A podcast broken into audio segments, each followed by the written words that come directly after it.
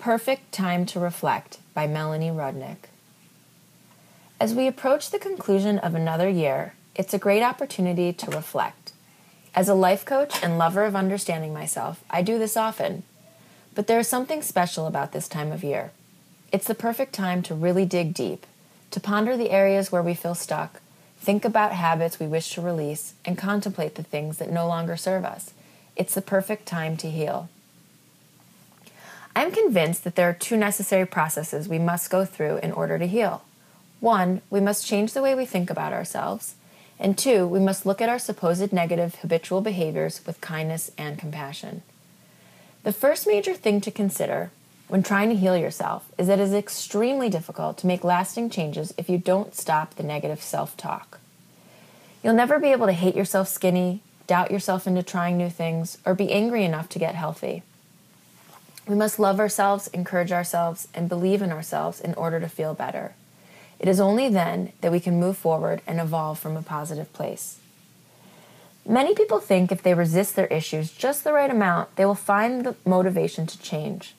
They set the intention to eat healthier, exercise five days a week, quit smoking, date more, be kinder to loved ones, insert your goal here. After a week or two, they completely give up because they either think they have already failed they lose interest, or they just plain forget. This is the perfect ammunition to feel worse than when you started because once again you've tried and failed. Like many other things in life, it is very easy to turn what started out as a good intention into another reason to beat yourself up. Sound familiar? You are not alone. Next time you decide to embark on a quest for positive action, try this. Fuel yourself with good thoughts and feelings. Lasting motivation comes from feeling good. And feeling good comes from thoughts that serve you in a positive way. Hating yourself will never help you in the long term. Another place people also frequently get stuck is a disdain for those habits we label as bad.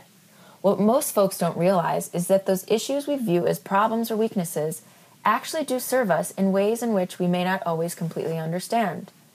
Until we can find understanding, appreciation, and acceptance of these habits, it's extremely difficult to let them go.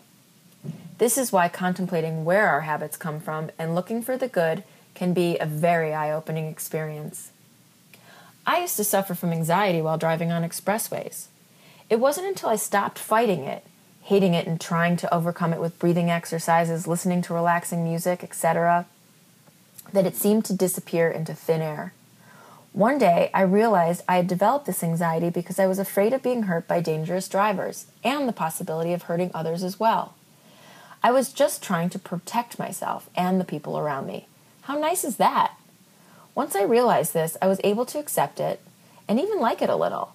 Then, poof, I was ready to let it go with complete ease. Maybe your fear of social situations is just you trying to avoid feeling uncomfortable. Your lack of drive to look for a new job could possibly be you trying to protect yourself from potential rejection. Maybe you don't date for that same reason, too and your resistance to exercise is your way of avoiding negative comparison to others. Your habit of snapping at those you love could be your way of keeping people at a distance so they can't hurt you.